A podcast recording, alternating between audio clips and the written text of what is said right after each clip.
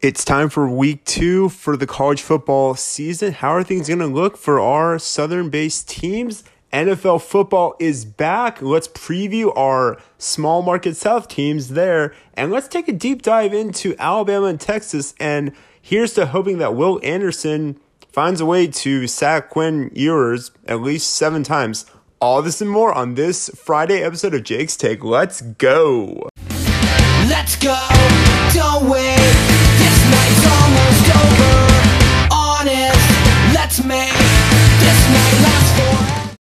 What is going on, everyone? Thank you so much for tuning in to Jake's Take. As always, I'm your host, Jacob Silverman at Jake's Take Podcast at Jake 14 And as always, this show is sponsored by Variety Sport Network at Variety underscore sport underscore, your home for all forms and varieties of sport.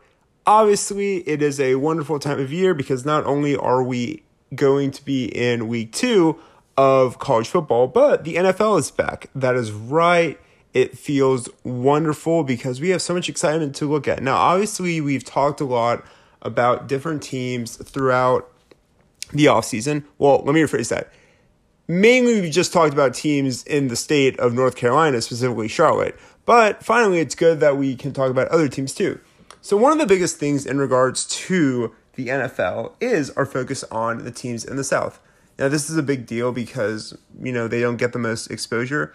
And you might be saying, well, what's the reason for that? Well, a mix of it too could be really mediocrity, or it could also just be how people feel about it. Obviously, you know, the South is going to be more well known for college sports, but I feel like with this, it's going to be a very different idea, maybe a different season. So we'll just have to see. So we're starting off with the Saints and the Falcons playing on Sunday at noon.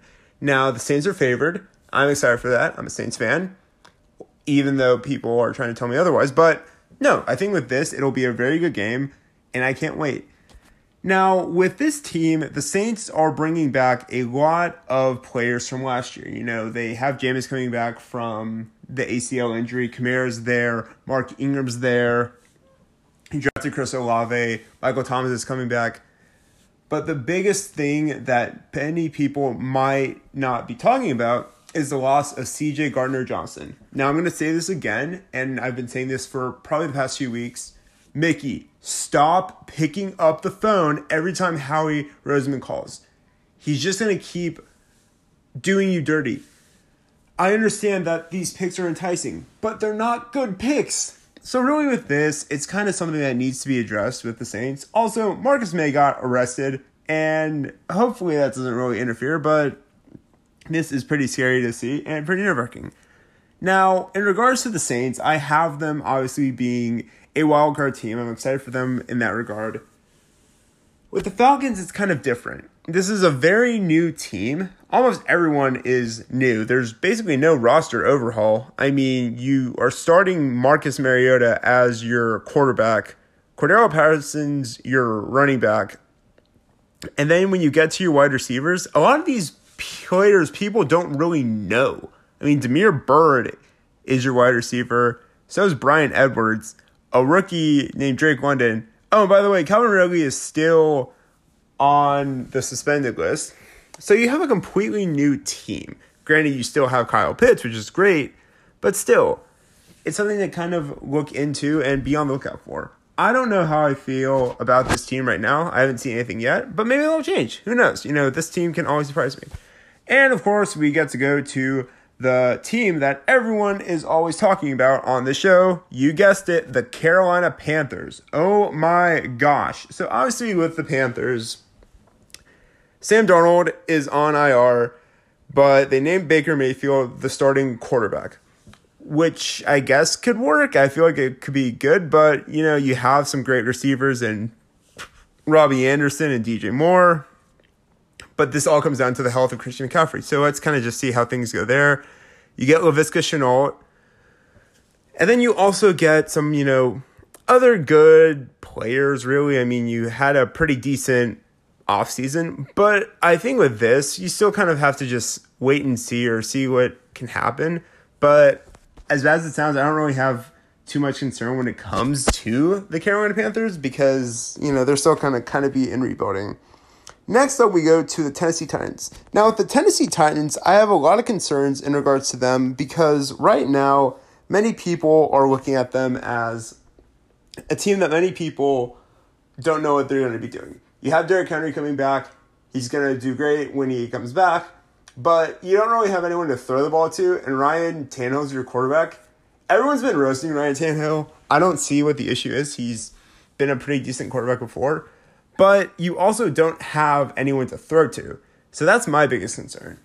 All in all, NFL football is back, and we have a lot of excitement to be. Now, out of all these teams, are they going to make strides? I sure freaking hope so, because I really don't want to see the Cincinnati Bengals in the Super Bowl again. I love to see a Southern team. Now, remember, when we launched Jake's Take, our main focus was making sure that we're getting exposure for the small market Southern teams. This is our shot. This is our way where we can get people to focus on the small market teams in the NFL. I think we can do it. I think we can get there. But it comes down to how these teams perform. So, really, as you're watching it, you have to see that not only are these fans staying excited and being active, but you're also making sure that these teams are still maintaining their success rate that we know that they're possible to do. And now the focus is back to our small market or our SEC teams in the South for college football. And yes, this is where our focus is going to be until about February. So sorry in advance, but here's the hoping I can get my listeners to be fans of college football. Now, like I had said in our previous episode, the SEC had a very dominant week one, and they only lost one game. Now, obviously, that one game was LSU, but still, this is really important to see how well not only that this team did, but how the conference did as well. You take a look at the poll for the top 25. You've got Alabama, Georgia. You have Clemson at five, very generous. Texas A&M at six, Oklahoma at seven. I know we don't usually highlight Oklahoma, but they're going to be in the SEC in a few years, so it's important to focus on that. Florida at 12. Then we've got Arkansas at 16, Kentucky at 20, Ole Miss at 22, Tennessee at 24. That's a pretty solid group. You had eight teams from the SEC ranked. That's amazing. Now, what does it mean for week two? Well, like I said, Alabama is playing against Texas, so that's going to be a pretty exciting game. I know that there's some idea that you know Texas isn't super good or Texas is back. No one really knows, but still, that'll be a good game. And also, I think it's really important to know that with the SEC, they have a lot of good teams this year. I know we talked about it before, but still, you know, you've got an interconference game between South Carolina and Arkansas.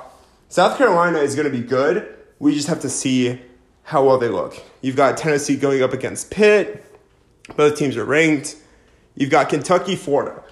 Kentucky, Florida is going to be a really good game because not only do you have Florida off of an upset of Utah, but you also have Kentucky, who has one of the best quarterbacks in the SEC. And then, of course, you also have the news of Clemson giving Dabo an extension for 10 years. I think while with this, yes, I want to give Dabo a lot of grief and stuff, it, it's earned. Now, he's done a fantastic job with Clemson. However, this is going to be a year where things are a lot different than usual.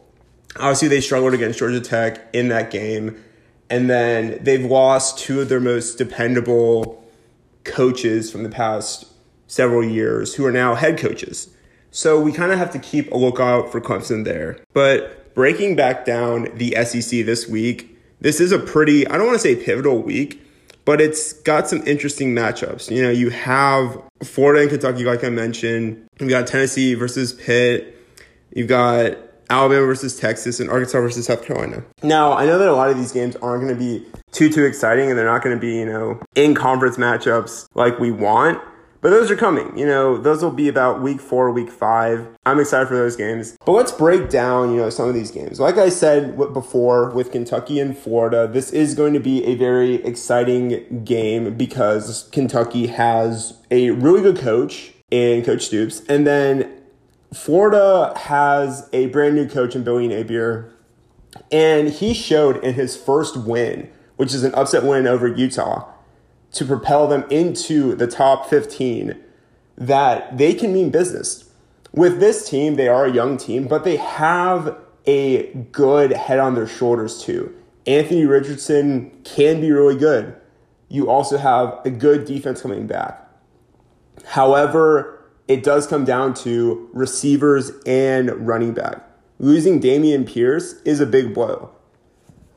Losing really any running back is a pretty big blow. But right now, it looks like that Florida is favored, whereas you know, Kentucky isn't. And obviously things will change, but six o'clock on ESPN on Saturday, that's gonna be a good game. Now, I think with this, is the SEC gonna go undefeated this week?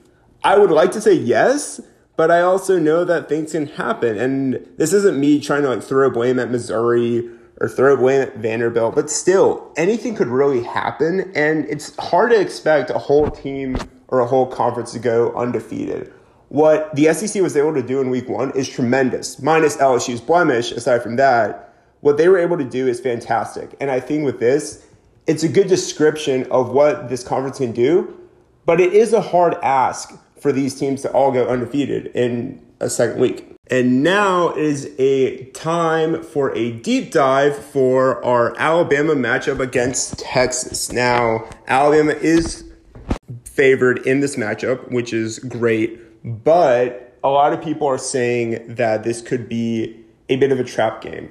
And with this, I don't want to confirm or deny what it could be, but with this, you know, we'll just kind of have to see. Now, there's a lot of connections between Alabama and Texas. The current coach of Texas is Steve Sarkisian, who had coached at Alabama. He won a national championship there. He won the Broyles Award there. He's actually a big reason why Bryce Young is at Alabama because of their connections to the Southern California area. You have a lot of transfers from Texas who used to go to Alabama. You know, Keilan Robinson is there. Agiye Hall, Jahleel Billingsley. Jahleel Billingsley won't be playing in this game due to a suspension, but Agiye Hall will be. Now, a lot of people do know who Agiye Hall is because he's that player who got many chances in the national championship game, but could never really, you know, stay, I guess, consistent. And he also would mouth off on Twitter and social media. So it really wasn't a good look for Alabama. But now Agiye Hall is going to be playing for Texas against Alabama. Now, a lot of people will bring up the idea of revenge. Now, obviously, Alabama hasn't typically lost a lot of games on the road, but this is a former assistant coach. So many people are going to say, well, Alabama was able to lose last year to Jimbo and then they lost to Kirby. Is it Sark's time? I don't want to say yes or no. I know that Sark is an offensive mastermind. He's great. He comes from the West Coast scheme. He and Lane Kiffin are very similar in coaching, and we've seen what Lane Kiffin can do at Ole Miss. But I feel like we're getting ahead of ourselves. I think with this, the team will be able to, you know, put up points, but this is also a very experienced defense that Texas is going up against. I've highlighted it before, but this Alabama defense returns so much experience. You've got Will Anderson, who you need to know how to block him. Dallas Turner, who if Will can't get you, Dallas will. You've got Henry To'oTo'o, one of the best linebackers in the SEC. You've got Jaylen Moody, who's been in the program for I think about five, six years. So he understands the fundamentals. And then in your back end, you've got Jordan Battle, who's your leader at safety. Then you've got Brian Branch, Malachi Moore. And then you've also got other players too up there, like Korean McKinstry, Khyree Jackson, who I think tackled a player with another player last week, Eli Ricks coming off the bench. And then, of course, you have so many other players ready to step up. Jaheim Oatis, Justin Eboigbe. This is a very talented defense, but it's also a defense with experience. Now, are they going to give Quinn Ewers time to throw? Maybe, but I was reading an article and it said that Quinn Ewers can find a player deep. And then someone responded by saying, Do you really think Will Anderson will let Quinn Ewers wait that long? Answer no. I'm not saying that Alabama is going to win by 100. I would like that. I would love for my score to win by that much. But I'm saying that this is just a regular game. Nick Saban's not going to let it be a trap game. Nick Saban's not going to let people get distracted. But with this game, I can see Alabama still being dominant. They might struggle a little bit, but after the struggles, they'll get it together. In addition, there are some other players that I did forget to mention in regards to Alabama versus Texas. You have to think about DeMarcco Hellams, or as they refer to him as Hit'em Hellams. Like I said, that this defense is going to make things complicated for Quinn Ewers, but it also is going to focus on what this offense can do. Obviously, you have Bryce Young, reigning Heisman Trophy winner. The running backs looked good. Jahmyr Gibbs looked great in his first game. You have some really young receivers. Jermaine Burton looks terrific. Traeshon Holden looks great. And you have a weapon coming back. You've got Cameron Latu, your tight end coming back. But the biggest concern really is going to be this O line. Yes, you have some consistency with Emil Ekiyor coming back, and then you also have Kendall Randolph there. But still, it's everything is going to be potential to change. I don't think Nick Saban's going to try and let Sark win this game, but I also know that with this, it's going to be a very loud environment. Bryce Young needs to do very well in this environment, and all eyes are going to be on him because many people are saying that he might have the chance to repeat as a Heisman Trophy winner. This is going to be one of his first prove it games and he's a junior. He's the leader of this team. He wanted to be the leader of this team. So I think with this, all eyes are going to be on Bryce. But right now, I as a fan, I want to see Alabama prevail, but I also want to see them play a complete game. I want to see a game where they have a where they force a turnover, where they are running the ball. Take notes, Bill O'Brien. Please, please run the ball. Also, please do not let Bryce Young be the leading rusher again. We don't need that. Also, making sure that other players are stepping up, whether it's on the defense, whether it's on special teams, whether it's on the offense. It's just finding that consistency. But I think with this, this is going to be Alabama's ultimate test. So many things to remember. First of all, Bill O'Brien, please make sure you are running the ball. Second of all, make sure you're protecting Bryce Young because he is the leader of that team. Third of all, please let Will Anderson run loose, which I think he will. And fourth, unrelated, please stop scheduling 11 a.m. games. Seriously, look, I dealt with this so much when I was in college and I hated it. We need to find a way to not have 11 a.m. games anymore because also there is no way that you can expect so many people to survive the Texas heat at 11 a.m. when they are pounding drinks and pounding beers. I'm sorry, I know that this is supposed to be a family friendly podcast, but still, I'm just pointing that out there. In my defense, I think that this game on Saturday will be one for the books, but I also know that right now we can't do horns down or else it's a penalty. And finally, it's time for a new thing we're going to do on Jake's Take, where we're going to pick who we have winning games in the NFL. More specifically, when it comes to our small market teams. So obviously, I have the Saints winning in the first game when they play the Falcons. But let's kind of look to see who else we will pick from our small market South teams. So between the Browns and the Panthers, I have the Panthers winning. I can see that Baker Mayfield having a really good game there. And besides, it's revenge against the Browns. So I think it is going to happen. Sorry to all Browns fans, but you know, you had a good quarterback and you let him go for someone who's worse. Moving on, we also had already stated who we have for the Saints and the Falcons. There's no surprise there. Looking at the Titans Giants, I'm going to take the Titans here. I don't think the Giants are fully up to date with the type of team they want to be. They're bringing in a new head coach. Big Brian Daboll fan, but I still think that this is more consistency from the Tennessee Titans, and it's going to be hard to stop Derrick Henry. And really, I think that's kind of the best way to keep looking at this. I mean, you look at the Buccaneers, they're playing the Cowboys. I mean, I know that the Bucks aren't technically in the Southeast, but still they're in the NFC South. So I think with them, they're still going to win. But that's kind of how I look at things in regards to the NFL. Now, looking at the SEC, let's kind of just focus on things of that nature. So, obviously, we've talked about Alabama and Texas already, but let's talk about some of the other teams as well. And just kind of looking at this, you know, the most exciting one, really, as as it sounds, is between Arkansas and South Carolina. I like Arkansas, but I also expect South Carolina to put up points. I could see them actually pulling off an upset, but you know, we'll just have to see. But my pick for that is Arkansas. Between Wake Forest and Wake Forest and Vanderbilt. I'm sorry, I'm picking Wake Forest. Between Missouri, Kansas State. Kansas State, Missouri isn't as strong, but I could see them, you know, potentially having some excitement over the year.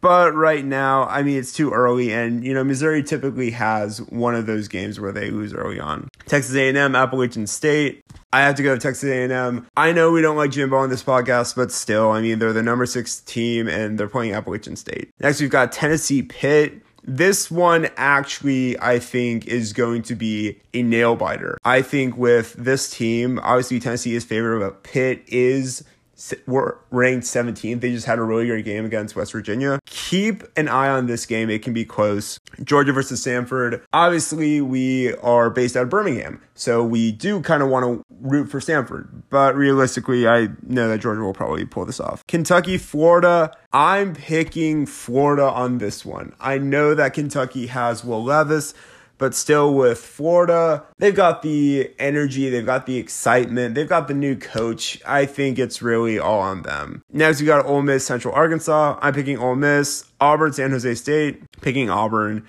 LSU versus Southern. LSU is the only team that lost in week one. Look for them to have redemption. And finally, Mississippi State against Arizona at, at 10 p.m. Oh my gosh, I'm not saying up for that.